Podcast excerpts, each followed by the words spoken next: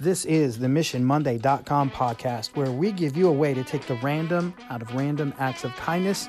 You can make the world a better place, one human interaction at a time.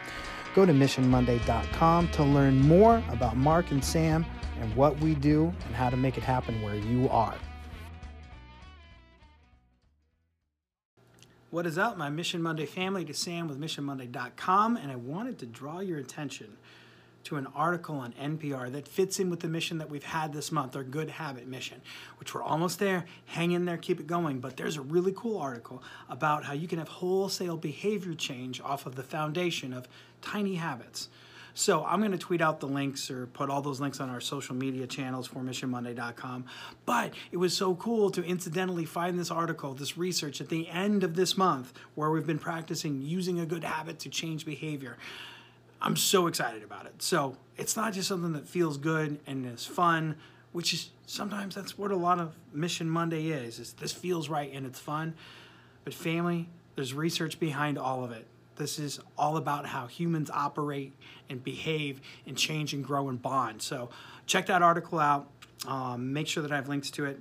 So one other thing I wanted to let you know about. Um, Sam Stecker here has a new job. As of this week, I accepted the position of Associate Superintendent of Crete Public Schools. So I'm going to finish out my year here at East Butler and then this summer make the transition from superintendent at a district of around 300 students to associate superintendent at a district of around 2,000.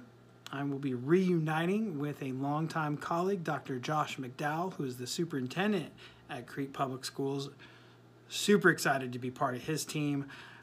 I know I'm going to be talking about this a lot, whole new chapter, so I won't burden you with too much now, but I just wanted to let you know uh, this cat is um, switching from being a tiger to being a cardinal.